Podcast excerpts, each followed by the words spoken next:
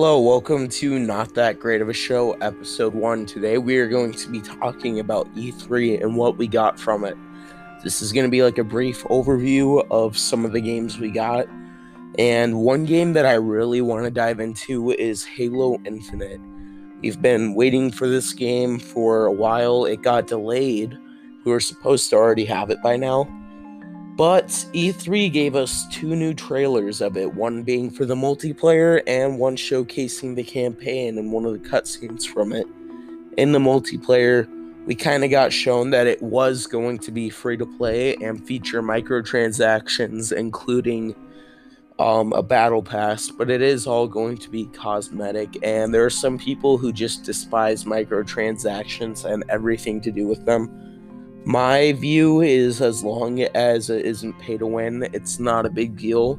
And as long as they don't do basically a Destiny, because Destiny is a horrendous game, and you have to either grind for like 20 hours to change the way one piece of armor looks or pay real world money, and that game is terrible. So as long as they don't turn Halo into Destiny, I think it's going to be alright we did get to look at like one of the Spartans has a samurai themed armor, and that looked pretty cool. And that's going to add a new level of customization to Halo, where we've never really had that. Usually it's just like you, there's like a red team and a brown team, but their Spartans look exactly the same. So that could be pretty cool. Now, I'm excited because it looks like they dumped a lot of time and money into changing the multiplayer to be a more fast paced multiplayer, kind of like Call of Duty. And for me, Halo multiplayer's never really been anything special. Just like it's a cool little side feature. But I think that if they did change it to be a lot more like Call of Duty, this could be something to look forward to. And that's just nice because, you know, we usually have to wait like five or ten years for a new Halo, and there's like a huge gap. So if the multiplayer is actually good in this one, it can make that like that huge gap feel a lot shorter. And in the cutscene, we did get to see that they are going to be following the uh, mantle of responsibility arc because they are still dealing with Cortana and um, trying to deal with that if you don't know what I'm talking about, basically there are two main arcs in Halo. One following the Flood and the Covenant, which was in Halo, Halo 2, and Halo 3, where they're trying to fight off the Covenant in their war and deal with the Flood outbreak and the Halo rings. But the second arc was kind of focused on this idea of the mantle of responsibility that the strongest and most superior um, species in the galaxy has a duty to look out for the younger or less evolved species. And that was an idea brought on by the Forerunners and carried on by the Precursors. So I think they are going to be following that arc in this game, and that is something pretty cool. It's going to continue the Halo 4 and Halo 5 stories, arcs, and plot points this game has already been delayed due to complaints about the graphics and the way it looks.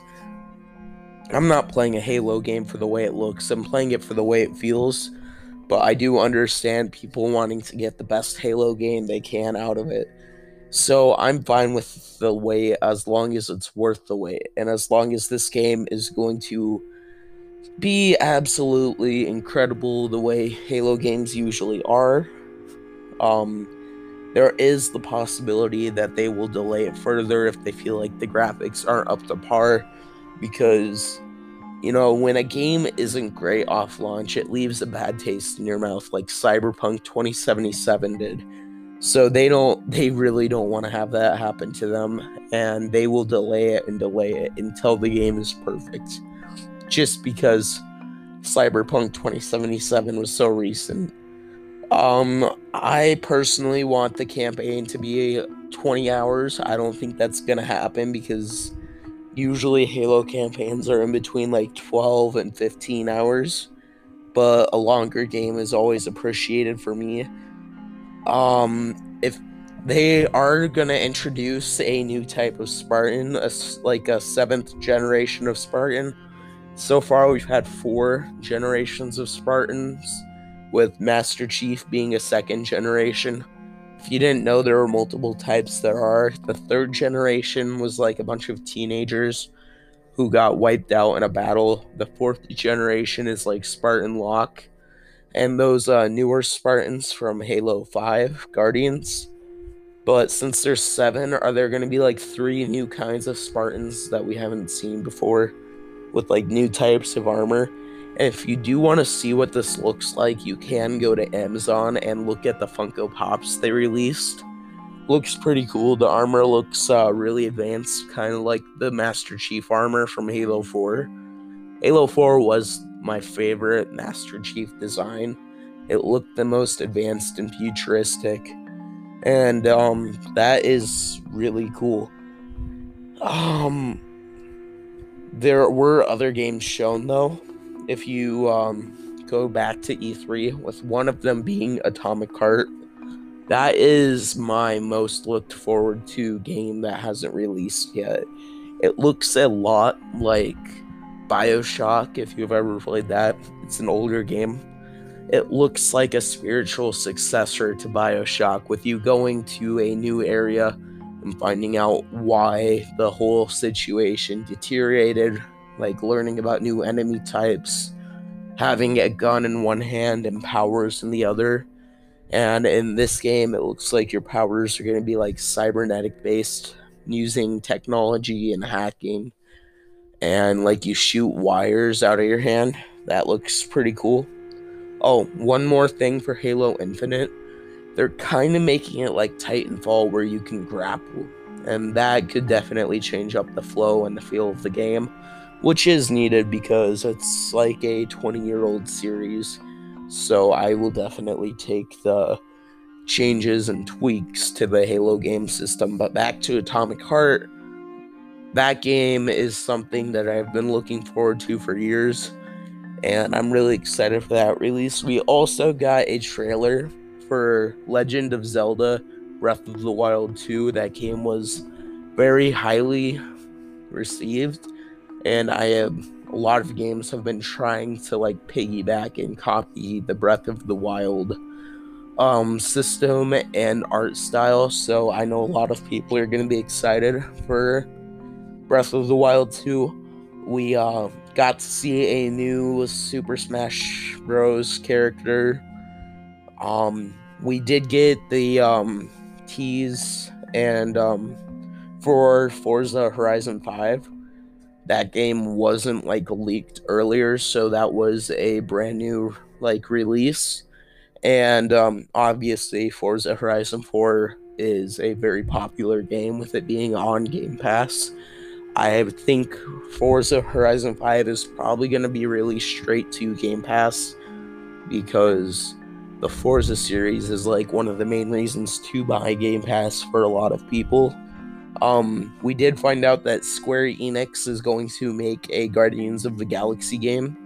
I that that definitely concerns me. Square Enix, um, if you don't know, are the ones behind the Marvel Avengers game and they really messed that game up. There, uh, that game is. They tried to make the Avengers into a games as a service, and I understand that games as a service can make a lot more money than like a uh, linear based game can with like a story mode. But nobody liked Marvel's The Avengers from what I see. That game feels really grindy, and I'm worried that since they messed up the Avengers, one of like the most popular properties there are, they could definitely mess up Guardians of the Galaxy. And I think Guardians of the Galaxy would have done a lot better if it was given to like an indie developer who could have really messed with like the art style. And if you watched like the movies, the movies definitely have a cool feel to them and um, if they gave it to an indie developer, they could have messed around with like neon explosions in space, and it could have been a game that just looks amazing the way like Ghost of Tsushima looks amazing, and they could have given it a cool feel with you being Star Lord. And like there's ground based combat, but there's also aerial based combat. And there's just so many ways they can mess this up. And they messed up the Avengers, and that's sad because I think that the Lego game for the Avengers does better than the big budget Square Enix game ever did. So that is definitely something I'm worried about. Um, I think that like the Avengers would have done better as a Rocksteady title if Rocksteady decided they wanted to also do Marvel games the way they're doing the Suicide Squad game, which by the way looks awesome. If you didn't know, there is a Rocksteady Suicide Squad game that's going to be set in the Arkhamverse titled Suicide Squad Kill the Justice League where you're fighting Brainiac, who has apparently taken over the minds of the Justice League. And in the trailer, it shows that you have to fight like Superman, and there is death, or um, there's Deadshot, Harley Quinn, Captain Boomerang, um, Shark King, and a lot of other characters. That game has a lot of potential because the Arkham games have always set up that there is a larger DC universe.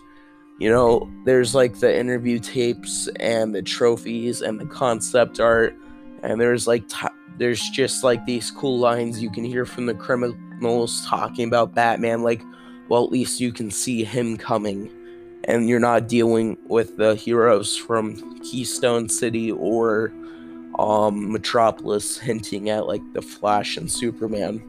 So I think that if we did get a Rocksteady DC universe like for video games, that'd be really cool because there's like the potential for a Green Arrow game or a Superman game. But a Superman game wouldn't be that fun, you know. He has no weaknesses and there's few villains that can actually put up a challenge, so the game would be pretty boring with you pretty much being invincible. But there are still ways you could make that game interesting. Anyway, I'm going off on a tangent. But we did get a trailer for the new um, Elden Ring game, which is made by the creators of Bloodborne, the Dark Souls games, and um, Sekiro Shadows Die Twice and it does look a lot like those games. You know, there is like um, monsters that just look they look great, but they look disgusting, and they're great because they're disgusting.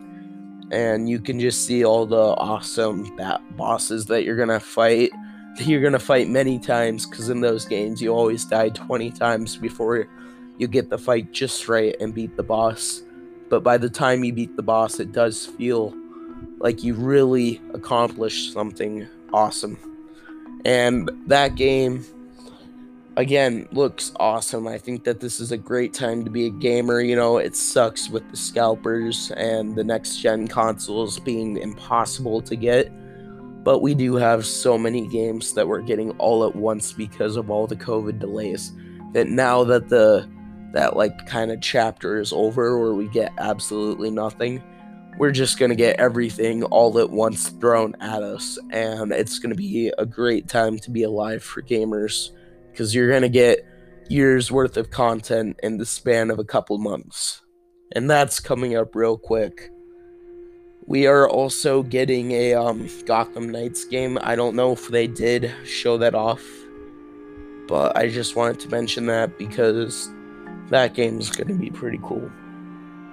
Um, I do want to get into a new segment I have called Sale Pulse, where I'm going to be talking about games that are on sale recently. For Xbox, we have five games on sale. And these five games I'm mentioning are Far Cry 3 Classic Edition on sale from $29.99 to $2.99. This is my favorite Far Cry th- uh, game. I know a lot of people feel the same way characters are fleshed out in a really nice way, and um, all the mechanics are just on point. All the Far Cry games have been trying to mimic that. We also have another Far Cry game. This one is Far Cry 4 on sale from 19.99 to 5.99.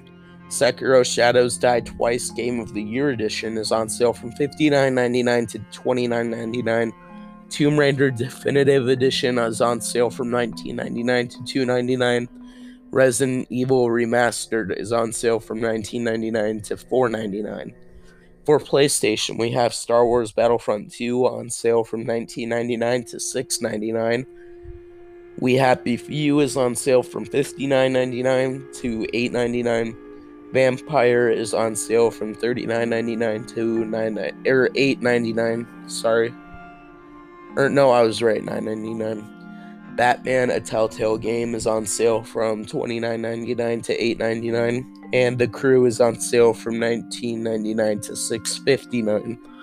Thank you for hopping in and watching our show. Follow us for more content. You can check out my YouTube channel at TanBooker23 and my Twitch at TanBooker23. Thanks for watching, and I hope to see you guys next time.